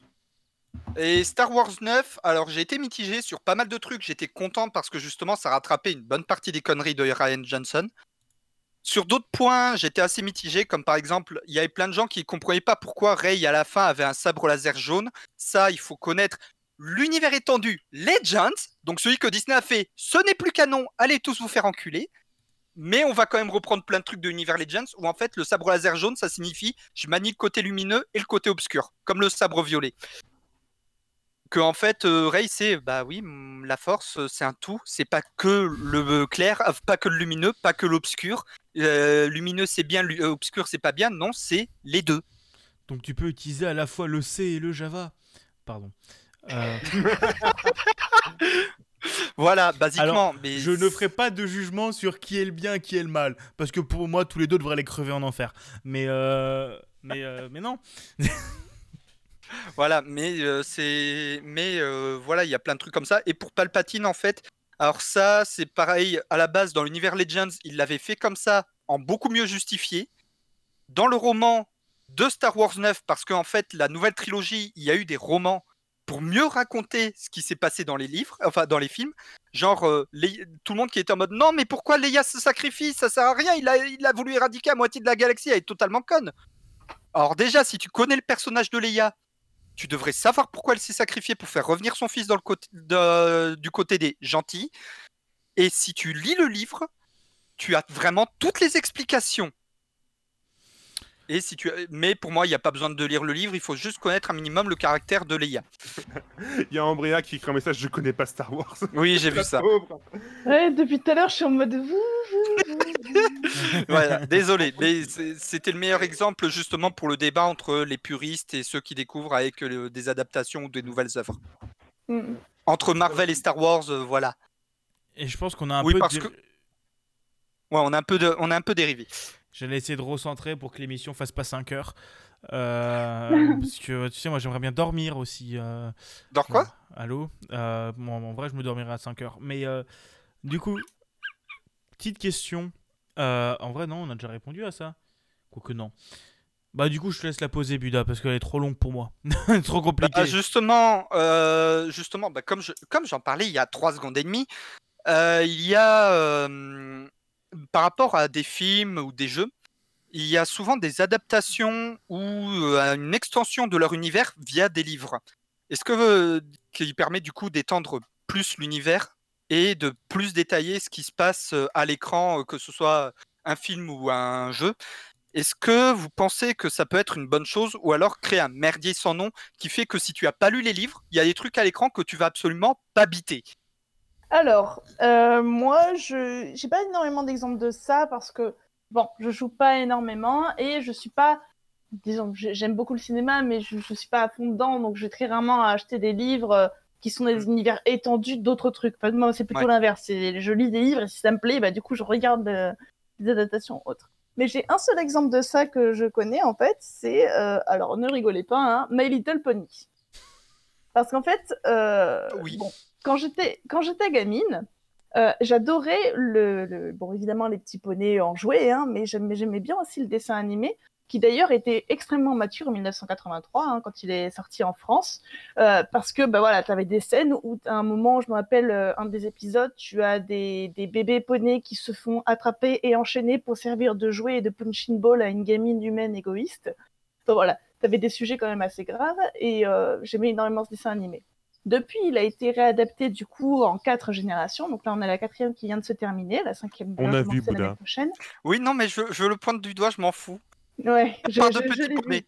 Je l'ai vu. Ouais, T'as vécu la- chez moi. Bah oui. La cinquième génération commence l'année prochaine et en fait, euh, durant toute cette quatrième génération, qui a eu une- un énorme essor en fait euh, auprès du d'un public adulte, ce qui était une des premières choses, euh, première fois que ça arrivait pour la série My Little Pony, alors que c'était à la base prévu pour les petites filles. Euh, et en fait, ils ont commencé à créer des livres. Donc, au début, les livres prenaient simplement des épisodes euh, dans un ton un peu enfantin, toujours pour les enfants.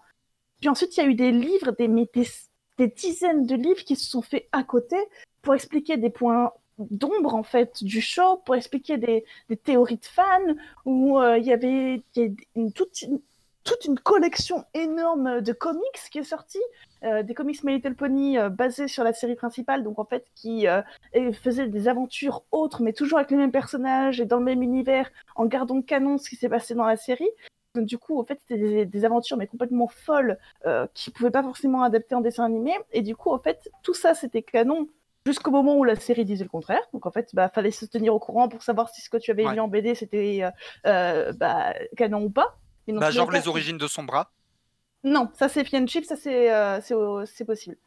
C'est euh, c'est c'est réel. En fait, si tu veux, tu as plusieurs séries. Tu as la série Friendship is Magic, la série de comics Friendship is Magic, qui est en parallèle de la série, et donc du coup, bah, faut savoir si c'est canon ou pas. Et à côté de ça, tu as plein de, petits trucs qui sont passés. Euh, tu as genre la série de comics, euh, les mini-comics, qui sont ça là, des Mhm. trucs pas canons, euh, marrants, des petites jokes sur quatre cases ou un truc comme ça. Et tu as Friendship is Magic, qui là donne euh, l'origine, les histoires d'origine en fait de tous les méchants de la série. Et ça, Ouais. par contre, c'est canon. Et c'est incroyable parce que du coup, tu as le point de vue du méchant, pourquoi il est devenu méchant, mais surtout quels sont ses objectifs à la base, c'était quoi sa famille, c'est quoi son histoire, euh, qu'est-ce que c'est en fait, parce que certains, certains méchants de la série. Euh, euh, certains méchants de la série My Little Pony, en mode putain, c'est quoi cette créature, c'est quoi ce truc, pourquoi il veut conquérir le monde, c'est quoi ce bordel? Et en fait, tu vois l'histoire de en fait, alors en fait, ce truc, c'est ça qui est né dans le tartare des, émotions noires des gens. Et donc, en fait, ce qui s'est passé, c'est qu'il s'est fait adopter par les êtres de lumière qui, en fait, ont fait machin et tout. Et c'est vraiment les. les, les, les, les- ça, c'est c'est incroyable. Je, je- limite, je m'amuse plus en lisant les BD et en lisant les livres que en Mhm. regardant la série, même si la série est très sympa aussi. Bah, moi, je vais juste euh, citer deux univers étendus que je trouve assez sympas. Euh, le premier, vous allez peut-être vous foutre de ma gueule. hein. Le premier, c'est Freak Squall, je vous en ai déjà parlé.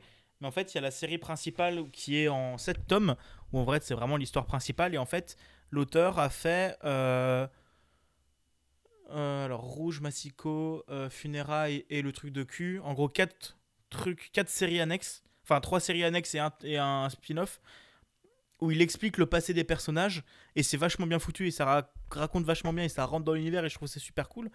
Et l'autre univers euh, où je trouve que c'est vachement bien foutu, c'est Noob. C'est euh, l'univers de Noob. Autant la dernière saison, je l'aime pas tellement, mais je trouve que l'univers transmédia de Noob est quand même vachement bien foutu parce qu'il y a la web série principale qui raconte l'histoire de Noob, il y a Neogicia qui raconte le point de vue des PNJ comme si c'était un vrai monde, il y a euh, Reborn. Putain, alors Reborn et Reroll. Euh, je sais plus. Reborn, euh, Reborn, je crois que c'est la suite Ouais, bah en gros, avec les enfants. Il y en a une où c'est la suite et il y en a une où c'est l'autre. Mais en vrai, c'est vachement bien. Et le seul que j'ai un peu du mal, c'est les light novels où ça réécrit la, la série. Mais, en- mais je trouve Moi, que le truc- l'univers de nous, l'univers étendu, est super sympathique. Et, très Le- bien fichu. Alors le problème que j'ai avec l'univers étendu de Noob, alors il est sympathique, je suis d'accord, mais si par exemple tu ne lis pas les romans qui font la transition entre les saisons, eh ben tu as des trucs qui te manquent du genre euh, quand Ivy pop euh, dans la saison 3 ou 4, tu es en mode bah elle sort d'où? Alors que dans les romans, ils te disent d'où elle sort, comment elle est arrivée là, etc. Dans le- la série, c'est juste elle débarque. Pff. Ah tiens, salut Ivy Mais Oui, elle est là bah, depuis quand? Ah bah depuis maintenant, d'accord. Bah moi, ça m'a pas plus dérangé que ça. Genre, c'est un MMO. T'as des gens qui viennent, quoi. Point.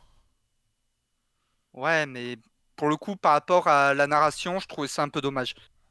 Et du coup, que la perso soit introduite de manière totalement dégueulasse dans la série. Et Oui. que il faut que tu lises roman pour euh, vraiment avoir son introduction. En effet, en effet. Et du coup, Lucas, toi, qu'est-ce que tu penses des univers Du étendus? coup, euh, à titre personnel, il y a un truc qui me débecte dans pas mal d'univers euh, d'univers étendus qui existent, c'est euh, ce côté euh, narration diluée. Ce côté, il faut absolument avoir tout lu pour comprendre, etc. Personnellement, j'ai une philosophie par rapport à la narration, euh, en tant, en tant qu'éditeur médiocre et, et et Mhm. ce qui s'ensuit. J'ai un- petit point de vue par rapport à la narration qui est que peu importe à quel point ton livre s'inscrit dans une dans un univers étendu, si ce n'est pas une, une série de suites, chaque livre va pouvoir être lu et compris sans aucune autre indication par rapport à l'univers. Mm. Euh, parce que si on se retrouve dans une, dans- parce que si ce n'est pas le cas, on se retrouve dans le, dans le, dans le cas du, du MCU où chaque, où chaque film est le teaser du suivant et où si t'en rates un, tu comprends plus rien. Mm. Et surtout, euh, l'univers étendu qui illustre, illustre le mieux ça, c'est Overwatch pour moi. Euh, je sais pas si vous suivez le jeu ou, ou ce qui s'en suit. Oui. Je c'est joue au jeu, je lis les comics. D'accord. Ben, à titre personnel, euh, j'ai feuilleté les comics, j'ai trouvé ça cool, mais personnellement, j'ai acheté le, le jeu Overwatch, euh, à l'époque de Mhm. sortie, à l'époque où j'étais encore fan de Blizzard, hein, avant Diablo Immortal et, tout- et toutes ces conneries. mais euh, j'ai joué au jeu et je me suis, et je, et je me suis dit, ça va être là, ça, je vais entrer dans un univers de fiction. De, de- un univers de science-fiction extrêmement, euh, extrêmement optimiste, un peu à la Star Trek, quoi. Ouais. Sauf que non, j'ai acheté un produit dérivé. J'ai acheté un Oui. produit dérivé d'un univers dans lequel les répliques que j'entendais n'étaient même pas canon, en fait. Ouais. C'est-à-dire qu'ils ont dit un truc, c'est un, j'ai dit- un truc qui m'a fait super marrer, euh, qui m'a fait, c'est c'est bon, c'est fini. C'est que, en fait, pas mal de gens se sont amusés à décrypter les répliques que sont les personnages pour comprendre ce que, euh, ce qui pouvait se passer par rapport aux relations entre eux et à l'univers. Sauf Ouais. que hein, y, a, y a le mec qui a écrit les comics ou je sais plus qui, qui a les comics qui a dit ah non mais les répliques dans le jeu sont pas canon.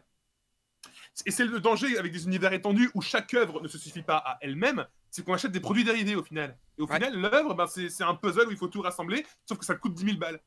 Hmm. Et ça, ben, j'aimerais éviter.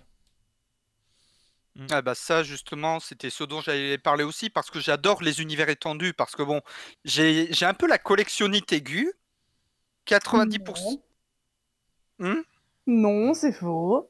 Voilà c'est faux j'ai un peu la collectionnite aiguë 90% de ma bibliothèque c'est des univers étendus basiquement si j'ai du Warhammer j'ai du Warcraft j'ai du Dragon Age j'ai des comics évidemment mais par exemple, euh, bah déjà le MCU, le problème que tu as dit, euh, t'as pas, il te manque un film dans le truc. Il y a énormément de trucs que tu vas pas comprendre. Bah c'était qui euh, que j'ai amené voir une game que j'ai dû lui réexpliquer l'intégralité du MCU. C'était pas toi, Ambrea Oui. Voilà, j'ai dû réexpliquer l'intégralité du MCU en 10 minutes à Ambrea pour qu'elle puisse voir Infinity War et Endgame. Non, mais moi j'ai give up avec les Star Wars. Genre, à partir du moment où j'ai rien compris au début de Ant-Man 2 parce que j'avais pas vu l'intégralité des films avant, dont les Avengers, j'ai fait bah nique ta mère. Euh, parce que pour moi, à Voilà. partir du moment où tu regardes. Genre Ant-Man 2, c'est la suite de Ant-Man 1. À partir du moment où il te faut quelque chose qui n'est pas le même nom de série, bah va te faire foutre. Euh, et Voilà. c'est pour ça que je suis en train de me les refaire actuellement. Et le problème, par exemple, euh, bah, Warcraft, par exemple, il y a énormément d'éléments dans les jeux. Si, on a, si vous n'avez pas lu les comics ni les romans, vous n'allez pas comprendre. Du genre, Vanilla, au début, Variant était absent, le roi de l'Alliance. Il repop d'un coup comme ça, vous savez pas pourquoi. Et ben la façon de, de comment il est revenu, c'est expliqué dans les comics. Pareil, euh, la crémation de Vol'jin au début de Légion, on- il y a que des gens de la Horde et un humain. En temps normal, les gens se diraient, ouais, il le buterait. Bah non, il est en mode, non, je viens voir un, un vieux pote. Bah ça, c'est expliqué dans un roman qui est pas du tout connu, qui se passe euh, à Mist of Pandaria, qui est un de mes romans préférés euh, de Blizzard, euh, de World of Warcraft. Mais si vous n'avez pas lu ce roman, vous comprenez pas pourquoi il y a des humains qui pop à la crémation d'un mec de la Horde, alors qu'ils sont censés être en guerre, l'Alliance et la Horde. Il y a pire que ça, de mon point de vue. A carrément les romans qui auraient fait de bonnes extensions, mais qui, euh, mais qui, euh, ont, mais qui ont préféré être, euh, mais qui ont préféré être, être, être racontés en roman à côté. L'ascension de la Horde. Comment? L'ascension de la Horde? Euh, ça, ça aussi, fait- éventuellement. Euh, Quoique ils l'ont fait avec Warlords of Draenor, mais bon, Non. c'était un univers alternatif de merde, mais voilà, quoi, bref. Voilà. Euh, voilà. Euh, mais euh, ça, oui, effectivement, ça aurait été cool un jeu sur Warlords of Draenor, enfin, sur, non, sur, euh, euh, le- sur l'ascension de la Horde. Mais surtout, je sais plus comment s'appelle ce roman, celui qui parle de la guerre contre le cauchemar, Exavius, dans le cauchemar d'Emeraude. Ouf, euh, c'est pas un des romans sur Illidan, ça? Euh, non, Euh, le roman sur Malfurion, justement. Tu sais, c'est le roman où. Euh... euh, Hurlerage, voilà. Oui, celui avec euh, le- la guerre contre le cauchemar d'Emeraude, où ça finit Ouais. en combat épique, où le monde entier doit coexister dans le rêve d'Emeraude pour faire face à Xavius. Mais Mais ça- pareil, euh, Mais ça, Mais- putain, mais, fa- mais Ouais. faites-en un raid mais pareil avec le crépuscule des aspects où tu vois euh, le dragon à cinq têtes, Chromagus. Ah ouais, ça pareil, faites-en un putain de raid, je suis désolé. Voilà. Mais pareil, d'autres trucs, Star Wars, on avait eu l'univers euh, étendu Legends, euh, que euh, Disney a fait, euh, ça n'existe plus. Donc euh, tout ce qui est euh, KOTOR, euh, SWTOR, euh, à la base Clone Wars, c'était censé être l'univers Legends, mais ensuite ils ont décidé de recanoniser le truc, certains éléments, parce qu'ils sont en mode, ouais mais en fait ça va nous servir pour les nouveaux films, donc on a besoin de les re-rendre canon, ou alors on fait des nouvelles séries genre Star Wars Rebels, Star Wars Rebels, ils ont fait ah merde, mais en fait la moitié de Star Wars Rebels, si on décide que Clone Wars n'est plus canon, ben Star Wars Rebels ne fait aucun sens parce qu'il faut avoir vu le Clone Wars pour comprendre la moitié de ce qui se passe à l'écran dans Rebels. Donc en fait, plein de problèmes comme ça, justement, par rapport à l'univers étendu, où ça donne un énorme bordel, et que justement, euh, c'est Star oh, Clone Wars et Rebels, c'est censé être deux séries distinctes qui se suffisent à elles-mêmes. Mm. Sauf que si on n'a pas vu les films, on comprend rien. Et si on, a, et si on regarde Rebels sans avoir vu Clone Wars, la moitié des trucs, on comprend rien. Après, il y a un truc simple pour construire un univers étendu euh, sans, euh, euh, sans forcer euh, les les gens à, tout suivre. C'est en fait à chaque fois que tu construis une nouvelle, une nouvelle série dans ton monde de fiction, attaque-toi à un genre différent. Ouais. Et là, tu, seras- tu seras forcé de faire des histoires qui sont déconnectées les unes des autres, ou alors qui se croisent, mais de façon, mais de façon subtile.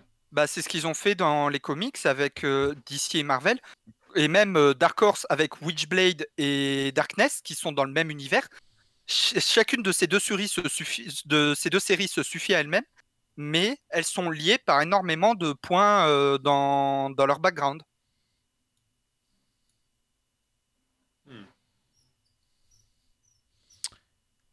Oui. En effet. Et du coup, bah, dernière question. Euh, je pense Bah, ouais. bah la dernière, on, l'a, on y a déjà plus ou moins répondu. hein. qu'on y a déjà répondu. Du coup, bah voilà. C'était. euh, Vas-y. C'était par rapport à Disney qui avait racheté LucasArts et donc la licence Star Wars, qui a fait euh, tout ce qui existe jusqu'à maintenant, à part les films. Ça n'existe plus dans le lore officiel avant de recanoniser une partie des trucs et en fait ça a ouvertement fait gueuler les fans. Mais mais oui, on alors, a mais- déjà mais- largement répondu. Alors tu, alors, tu m'excuseras, mais personnellement, je suis MJ de Star, de, de Star Wars euh, aux confins de l'Empire, euh, et, euh, je me, et euh, mon, ma référence est toujours l'univers Legends. Ah, tout, on simplement est- parce que, tout, tout simplement parce que si, je- si ma référence c'était euh, l'univers euh, de Disney, je devrais, a- je devrais assimiler le fait que quand ton pilote te dit je fais un jet pour passer en vitesse lumière et qu'il y arrive, l'Empire, il le sème pas. Et ça, ben non, on peut pas. Ouais, ben voilà, c'est comme si on faisait euh, justement un truc euh, basé sur le lore Disney et pas sur le lore Legends. Bah du coup, les, les guerres mandaloriennes? Non, ça me dit ça me dit rien.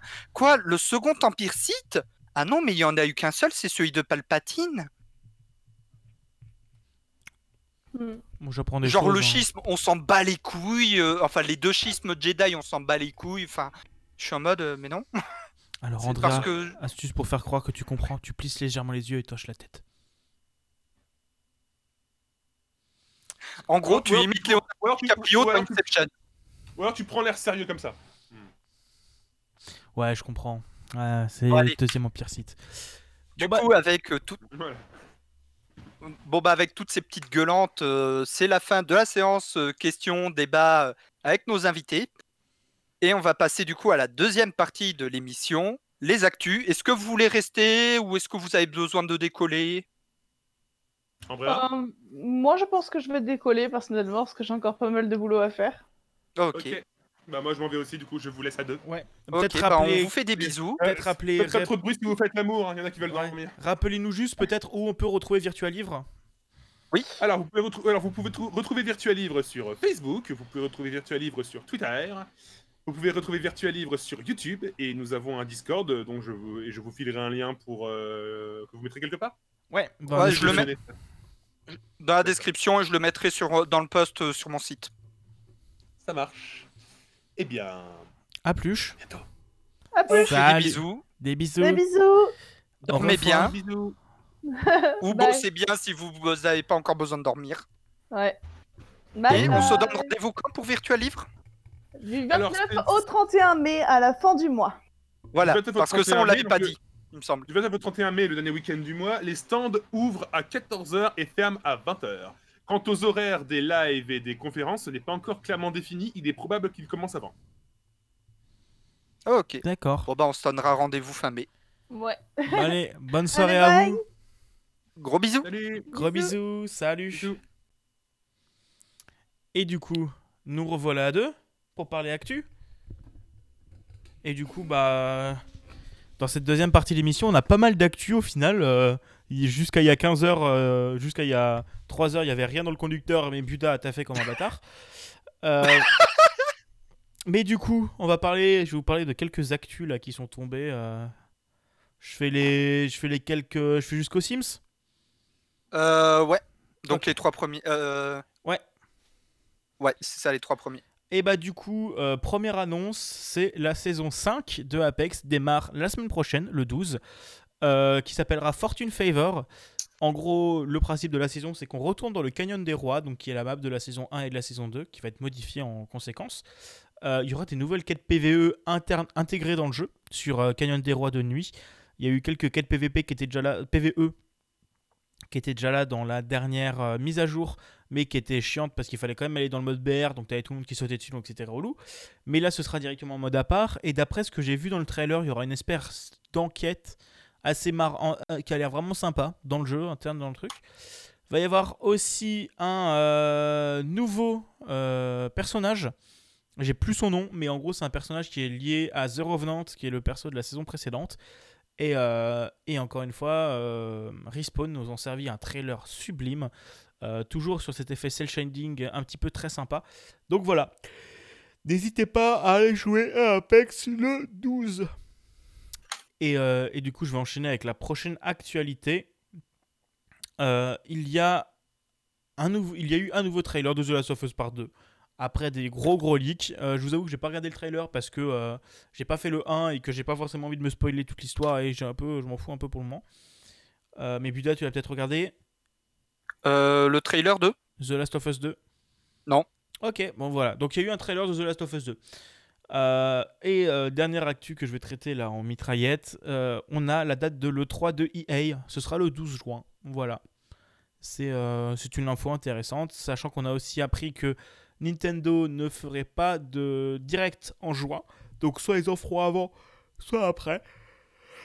Il y a de fortes chances que ce soit après, euh, Mhm. vu les retards que- qui tombent un peu partout. Et euh, on n'a pas eu grand chose du côté d'Ubisoft. Je crois qu'ils ont annoncé qu'ils feraient quelque chose. euh, et les autres, je sais pas. Voilà. Et Buda, il y a eu une nouvelle extension des Sims 4. Alors, elle n'est pas encore sortie, elle vient tout juste d'être annoncée pour euh, début juin. J'ai oublié de récupérer la date. Les Sims 4 aura une euh, nouvelle extension, comme annoncé dans la feuille de route de Maxis. Courage, Big Gameowski. Et en fait, euh, ils ont annoncé une nouvelle extension, un nouveau kit d'objets et un nouveau kit de jeu dans cet ordre-là. Le kit d'objets, on sait déjà que ce sera sur le thème du tricot grâce à un sondage que Maxis a envoyé aux joueurs des Sims 4, auquel j'ai répondu parce que je fais un let's play semi-narratif euh, sur les Sims 4 qu'il faut que je continue d'ailleurs. Le kit de jeu, on ne sait pas encore ce que c'est, mais le kit d'extension, on le sait, ça, va être sur le thème de l'écologie. Il est déjà disponible en précommande euh, sur Origin. Et en fait, on va débarquer dans une ville industrielle, une vieille ville industrielle ultra polluée, euh, bah, vraiment le stéréotype de la vieille ville indus. Et en fait, le but, ça va être de- d'en faire une ville propre, une ville verte. Et il va y avoir tout un tas de notions sur l'écologie, les débats citoyens pour réussir à relancer euh, vraiment euh, bah, l'écologie du coup dans, euh, dans cette ville.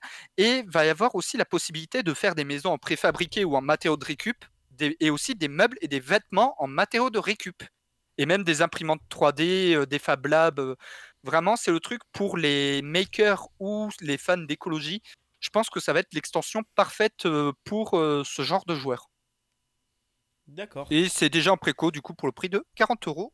Et je pense que je le prendrai en bundle euh, avec, euh, avec euh, le kit d'objets tricot et le kit de jeu une fois qu'il sera sorti. Je, pour le kit de jeu, je table sur du septembre-octobre. C'est cher, hein Vu que Maxi. Euh, le ouais ben c'est les Sims le problème c'est que Maxis doit vraiment changer son modèle économique pour les Sims euh, il y a d'ailleurs des rumeurs pour une sortie probable des Sims 5 d'ici 2022 Ouais, parce que là, quand même, ça coûte un peu un rein. Bah, c'est pour ça que je les prends toujours en promo ou en bundle Oui. pour que ça me coûte moins cher 40 balles l'extension, quoi. Ouais. Putain. Bah, c'est le même modèle économique qu'il y a 20 ans quoi pour les Sims Ouais, mais ça fait, ça fait mal au derche. Ben, actuellement tu prends toutes les extensions et tous les kits de jeu plein pot sans les kits d'objets t'en as pour 500 balles Ouais, bah Nick. Euh, attends, on dirait civilisation. Euh, Oui. On dirait Civilisation. Mais maintenant, Civilisation 5, euh, toutes les soldes, tu l'as pour 10 balles avec toutes les extensions. Euh, c'est comme ça que je l'ai eu. Du coup, une autre annonce. euh, je sais pas si elle est triste ou pas, vu que c'est de la. Voilà. Mais il n'y aura pas de Paris Games Week cette année. C'est annoncé. Avec euh, le coronavirus, il n'y aura pas de PGW. Merci. Merci le virus au nom de bière. Ouais, le coronavirus. Et donc, du coup, ça veut dire que avant la sortie des, euh, des nouvelles consoles, il n'y a aucun euh, salon majeur. Ça va être une année entièrement online. Euh, donc, moi, je pense qu'il y aura quand même peut-être de- des petits retards sur les sorties des consoles parce que je pense qu'ils vont pas faire toute leur com online, surtout pour des machines, quoi. Ouais, mais ils peuvent pas se permettre de rater la fenêtre de sortie de Noël. Ouais, mais euh, ah oui, non, mais si l'un repousse d'une année, l'autre aura un avantage. C'est vrai. Mais C'est ça le truc, c'est qu'en fait, ils sont obligés de les sortir avant Noël parce que justement, c'est la période où, au lancement d'une console, historiquement, c'est le moment où la console va potentiellement se vendre le plus, justement avec les parents qui vont le prendre en cadeau de Noël pour leur gosse ou euh, le mari ou la femme qui vont le prendre pour euh, son conjoint Mm. ou sa conjointe. Mais du coup, ça veut dire qu'en termes d'événements, il n'y a pas de 3, il n'y a pas de Gamescom. Je pense que le TGS est aussi un. le Tokyo Game Show. annulé. Tokyo Game Show est annulé. Il est annulé aussi, ça a été confirmé euh, hier ou avant-hier. Et il n'y a pas de PGW, donc la PGW qui n'est pas le plus gros salon européen, mais qui est le deuxième plus gros derrière à la Gamescom, qui est quand même un moment marquant de la campagne de com, parce que pas mal d'éditeurs font des conférences maintenant à la PGW, quelques éditeurs, je crois Ubi entre autres, pour euh, remettre un coup de trailer et un coup de conférence avant la sortie des gens en fin d'année. Ah bah si Ubi ne faisait pas de conférence à PGW, euh, il y aura un problème. Ça reste quand même le plus gros éditeur européen. Oui, bien sûr, mais surtout ils sont bretons. Le deuxième étant, c'est des Project Red. Oui, mais voilà. Mais du coup, voilà, il n'y aura pas de PGW. Et euh, il y a eu une autre annonce qui est tombée cette semaine que j'ai regardé. Et on va pas se mentir, ça me touchait une couille sans regarder, sans, sans faire bouger l'autre. Ouais, pareil. J'ai regardé hier. J'ai regardé et il y a eu la conférence Xbox Inside. Donc Xbox Inside qui est la, la conférence. euh, en gros, c'était les Nintendo Direct de Xbox, quoi. Non, mais c'était une énorme blague cette conférence. On vous montre du gameplay de Assassin's Creed Valhalla. Alors tous les trucs pour moi c'était des cinématiques. Oui, mais c'est des cinématiques en jeu avec le moteur du jeu. Ouais, mais c'est pas des cinématiques de gameplay, ta gueule. Bah, disons que le truc, c'est qu'ils avaient Microsoft avait annoncé que euh, cette conférence ne serait pas euh, pour les jeux first party, mais que des jeux d'éditeurs tiers. Et Ouais. du coup, en vrac, les jeux annoncés ou euh, réannoncés ou remportés ou je sais pas quoi, Assassin's Creed Valhalla, Scarlet Nexus, Korn, euh, oui, Scorn, ça fait 5, ça fait cinq ans qu'il a annoncé et qu'on l'attend. Scarlet Nexus, on dirait un mauvais rip-off de Sword Art Online. Ah bah je t'avoue que moi j'ai vu ça, j'ai fait oh j'en m'en fous. Euh, Il y a Call of the Sea qui a l'air un peu sympa je crois. Euh, Dirt 5 qui peut être pas mal mais je suis plutôt Forza en ce moment. Bah, en fait, Dirt 5, faut aimer les jeux de rallye classiques euh, et euh, proches de la simulation. Bah moi je vais rester sur les Dirt, euh, sur les Forza, c'est très bien Forza. Forza 4 est très cool mais coûte beaucoup trop cher. Parce qu'il faut que Vampire la Mascarade Bloodlines 2. je- Ouais, un nouveau jeu Vampire The Masquerade Bloodlines 2. Euh, Que les gangrels sont pas jouables, je boycotte. oh, putain mais l'autre casse-couille quoi. Jusqu'au bout quoi, jusqu'au bout il va être chiant. Je veux pas gangrel, je veux faire un grou grou. Oh, putain. Il y aura Bright Memory Infinite, euh, The Medium, Madden FLN 21, donc Madden on s'en branle. On s'en branle. Ouais. Bah, c'est pour les Américains ce jeu-là. ouais, bah du coup on s'en branle. Euh, Yakuza Like a Dragon, donc un, un DLC ou un nouveau Yakuza, je ne sais pas. C'est un nouveau Yaku... c'est un spin-off de Yakuza qui me donne l'impression de mater un shonen. Oh bah ça va être drôle ça. C'est Yakuza dans les shonen, ça veut rien dire. ça va être rigolo. Euh, Il y a aussi euh, Chorus, euh, Second Extension. Et euh, une des grosses infos, c'est enfin parmi les grosses infos, c'est que il y aurait pas mal de ces jeux qui sortiront d'abord sur Xbox One et qui automatiquement vous les aurez à votre catalogue Xbox Series X.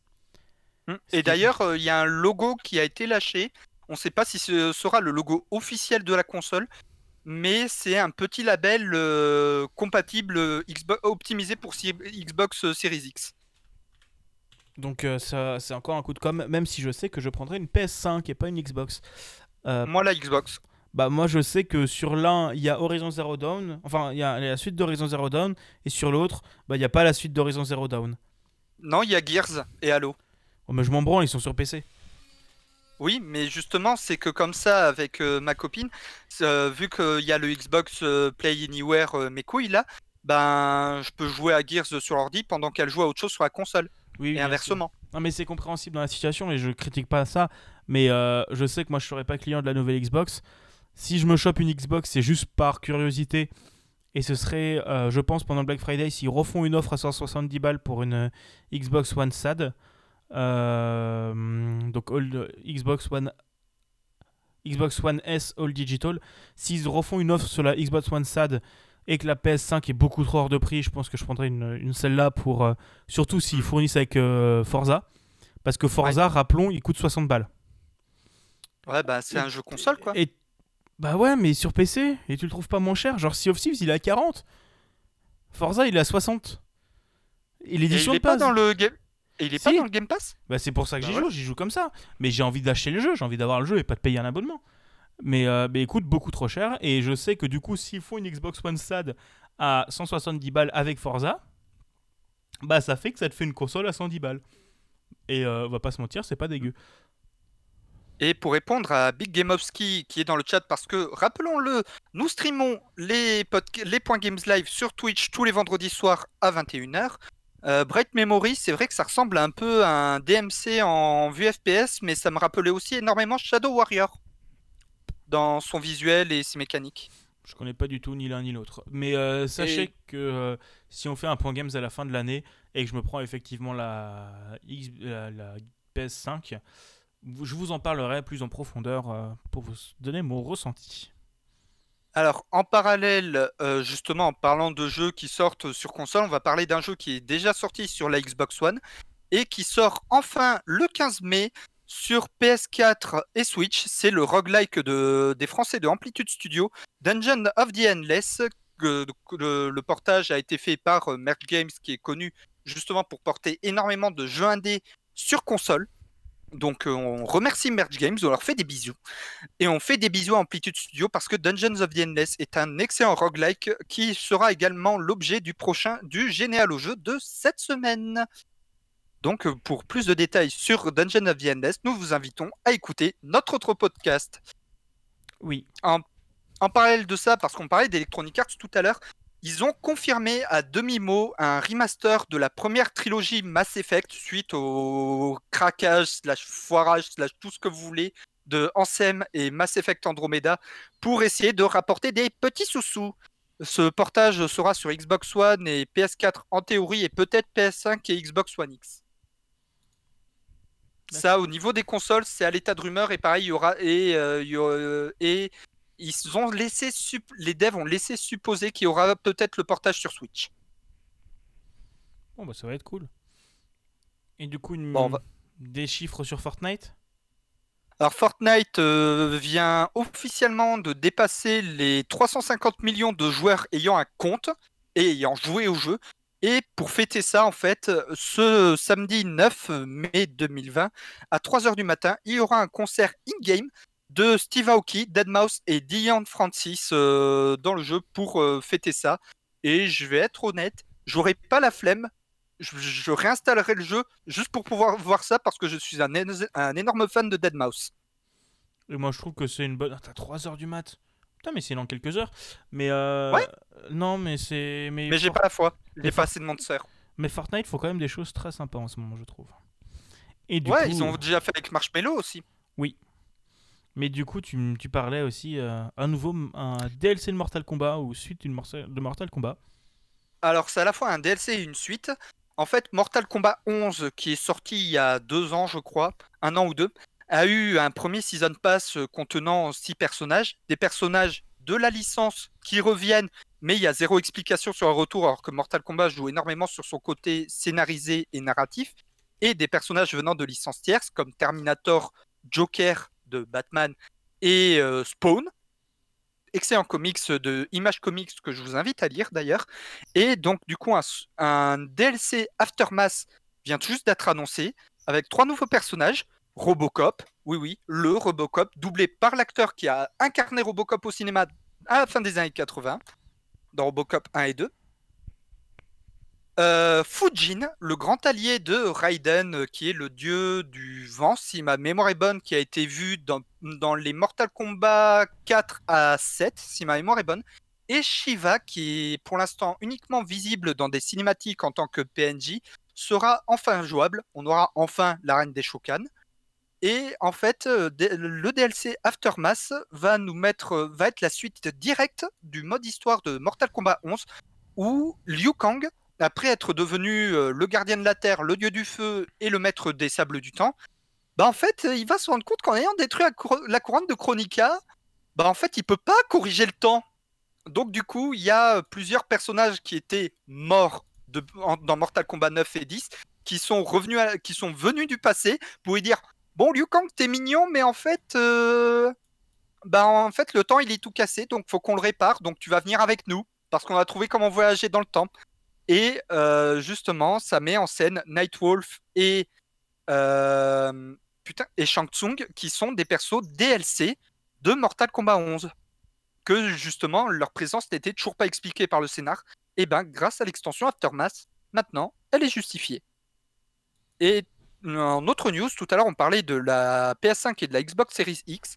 L'Unreal Engine 4 vient juste de se mettre à jour en version 4.25 et pour la première fois, le moteur de développement de chez euh, Epic Games, qui, est, euh, qui tourne derrière euh, Fortnite, Unreal Tournament, euh, la, la plupart des, la plupart des jeux modernes, en fait, 80% des AAA modernes tournent sur Unreal Engine 4. Où Eh il y a bien, aussi pas mal simplement- de Unity. Hein.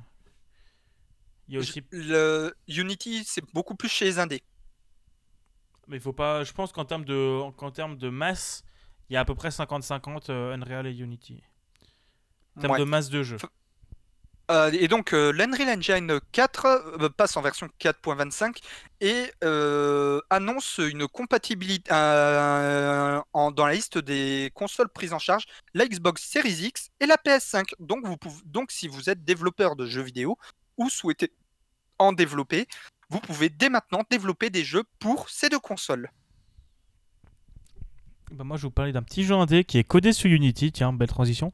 Euh, je vais vous parler de Knockbot. Euh, Notbot, c'est un petit jeu indé de prog. C'est pour ça qu'il m'a tapé dans l'œil. Où en fait, vous allez devoir programmer un petit robot en laine, enfin un petit personnage en laine euh, tiré par des petites ficelles de laine pour faire quelques actions. Et c'est un petit jeu de prog qui est très sympa, qui coûte 9 euros, qui est vraiment vraiment pas cher, qui est développé par trois personnes. Et il est super sympa. Donc Notbot, K-N-O-T bot sur euh, Steam, qui arrivera bientôt sur Itch aussi. Et c'est un jeu que j'ai commencé et que je trouve extrêmement mignon et extrêmement sympatoche. Voilà. Alors, nous vous en parlions la semaine dernière. Il y a eu des différends entre Mick Gordon et id Software, par rapport à l'OST de Doom. Le patron de id Software s'est expliqué justement dans une lettre, dans une lettre ouverte qu'il a publiée sur Reddit. Le lien sera dans la description parce que ça va être trop long de tout vous raconter. Mais basiquement, il a annoncé que Mick Gordon ne travaillera pas sur les OST des extensions de Doom Eternal. Et en fait, la raison pour laquelle la version commerciale du jeu a la moitié des morceaux qui sont dégueulasses et l'autre moitié des morceaux qui sont bien rendus, c'est que la moitié des morceaux qui sont bien rendus, vous l'avez deviné, ont été mixés par Mick Gordon lui-même. Le problème, c'est qu'ils avaient des délais. Mick Gordon avait des délais pour pouvoir rendre la version commerciale des OST euh, euh, parce que bah, la sortie des éditions collector a envoyé aux joueurs. Le problème, c'est qu'il n'a pas respecté ces délais malgré un report de six semaines, donc quasiment un mois et demi. Et donc, euh, c'est suite à ça que id Software a été obligé de prendre les devants et de demander à un de leurs gars en interne qui est habitué à mixer des musiques pour des jeux et pas de la bande-son commerciale, de mixer les musiques pour la version commerciale, d'où ce rendu. Mais ce n'est pas totalement la faute de id Software. Justement, id Software explique que c'était lié à des soucis de délai avec Mick Gordon. Donc là, les fautes sont partagées. On est, faut arrêter. Promis, j'arrête de cracher sur id Software par rapport à ça. Je tape aussi un peu Mick, même si c'est un de mes chouchous musicalement parlant. N'oubliez pas que la lettre, ouverte, la lettre ouverte est dans la description du podcast et également sur l'article sur budakin.fr. Et enfin, dernière news de la semaine. Ça va parler de beat. Euh, À l'aide. c'est des, À l'aide. CD Projekt Red, les développeurs de Witcher et de Cyberpunk 2077. Petite transition puisqu'ils sont habitués des adaptations. The Witcher étant une adaptation des romans The Witcher et Cyberpunk 2077 du JDR papier Cyberpunk 2020. Euh, ben, Cyberpunk 2077, c'est des projets annoncés qu'on pourra customiser entièrement les parties génitales de notre personnage. Donc si vous pouvez décider qu'il en est une toute petite ou une énorme, vous le pourrez. Vous voyez, pour moi, il y, a- il y a genre de la bonne et de la mauvaise customisation. Personnaliser la morphologie, le visage et tout ça, c'est cool. Personnaliser les parties génitales, on s'en branle, mais c'est. Voilà. et je, je pense que c'est la fin de cet épisode, Puda. Ouais, c'est la fin de cet épisode. Merci à tous de l'avoir écouté. Ça va, ça nous fait un petit épisode d'une heure trente. Ça va, on n'est pas trop.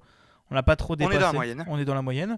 Merci à tous de l'avoir écouté. Comme d'habitude, n'hésitez pas à vous abonner au podcast et à découvrir un autre autre podcast qui s'appelle Génial au jeu. Le lien est dans la description. N'hésitez pas à aller en Ah oui. Attends, euh, Big Gamowski me rappelle un des bons plans de la semaine. Merci de nous le rappeler. H euh, of the Singularity Escalation, un petit jeu de stratégie euh, futuriste avec des vaisseaux, des tanks, tout ce que vous voulez, est actuellement gratuit sur Humble Bundle pendant les soldes de printemps.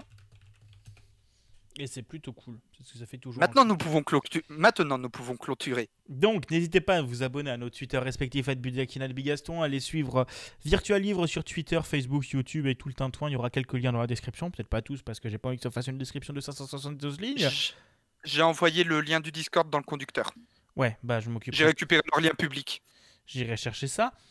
Euh, on vous fait des bisous. On se retrouve vendredi prochain. Euh, si l'invité qu'on a se confirme, ça va être très sympa et très intéressant, je pense.